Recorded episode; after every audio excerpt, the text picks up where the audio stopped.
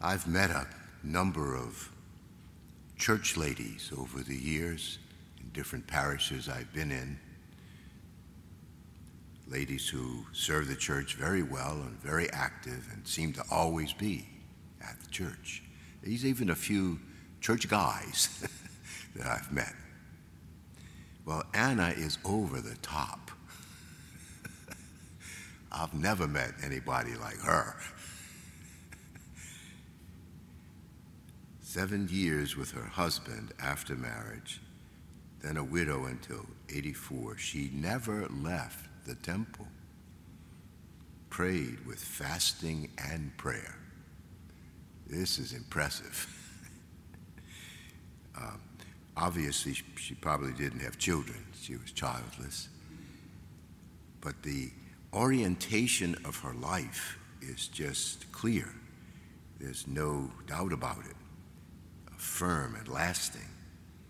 Um, desirous, again, of only the fullness that God offers.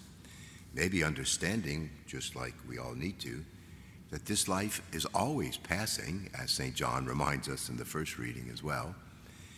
And so to put all our most important energies, if you will, into sustaining our, our life in this world is skewed. If we are people of faith, oh, we have to do essential things, of course.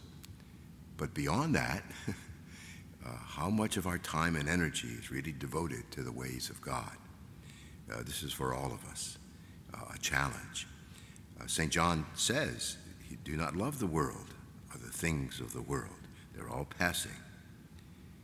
And so this um, impressive example is really offered to all of us because this presentation of Jesus in the temple has a fairly clear parallel for us with infant baptism.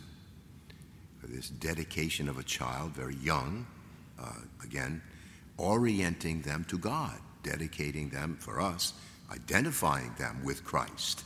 they become one with Him, they become part of his body. And so, in that sense, everyone who's baptized is oriented to God in a similar vein as Anna. It's like everything, all the time, in the deepest sense. Um, even when we're doing other things that are essential, it's always with the framework of, okay, well, where is God in the midst of this, and how best can I give my time and energy to whatever that is? What is the way that I need to do it, not the simply do it. and so we are invited in a very powerful way to see that as Jesus grows in age, wisdom, and grace, as it is put in one other text, um, that because of the life, again, that we have been given, this life of faith, that we may continue to do the same. And that when our uh, time is complete on this earth, and especially when it's getting nearer, uh, we may, may be even more dedicated to God rather than less.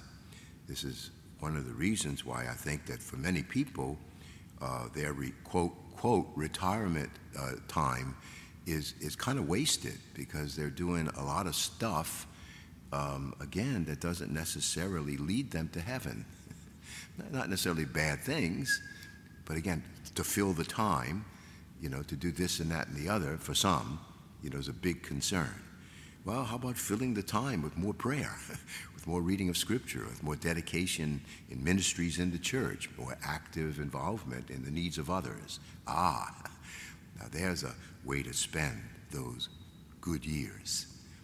So we ask the Lord to continue to direct us and guide us and keep inspiring us with the examples of our elders like Simeon and Anna.